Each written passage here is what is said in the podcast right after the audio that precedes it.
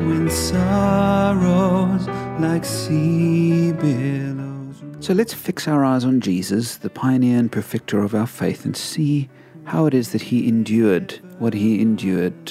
And we find our answer in the next verse of Hebrews chapter 12, which says, For the joy set before him, he endured the cross.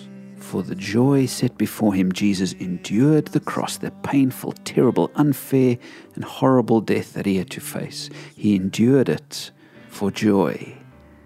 For joy. Now, this reminds me straight away of James chapter 1, verses 2 and 3, where he said, Consider it pure joy, brothers and sisters, whenever you face trials of many kinds, because you know that the testing of your faith produces perseverance or endurance. Consider it joy. Does that mean we have to be glad and smile when things go wrong? No. But think about what the writer to the Hebrews says For the joy set before him, Jesus endured the cross. In other words, Jesus endured the difficulty because he knew that joy was still coming on the other side of the difficulty.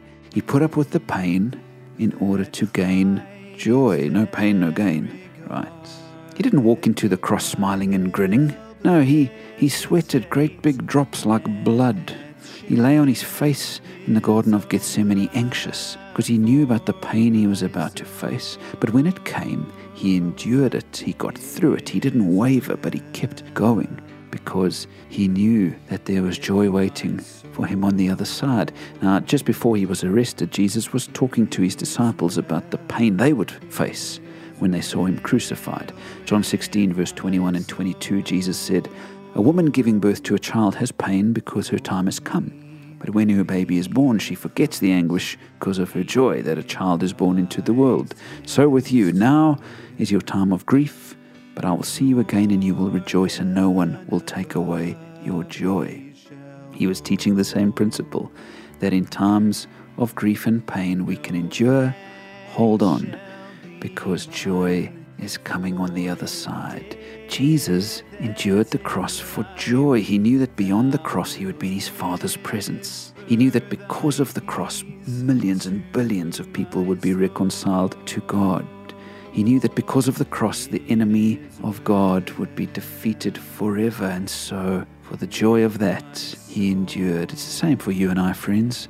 We face pain, we face difficulties, we face grief and sorrow, but because of the joy of knowing and loving God, the joy that God is on a mission and He will use our pain for good, the joy of being part of His mission on earth, the joy of giving our lives for God's glory, being part of His story, the joy that one day we'll be in a place with Him without any pain and sorrow. These are our motivations, and they're not small motivations for enduring life's pain, friends. And so may it be that, like Jesus, you and I can endure our pain and our difficulties for the joy set before us. Praise the Lord, praise the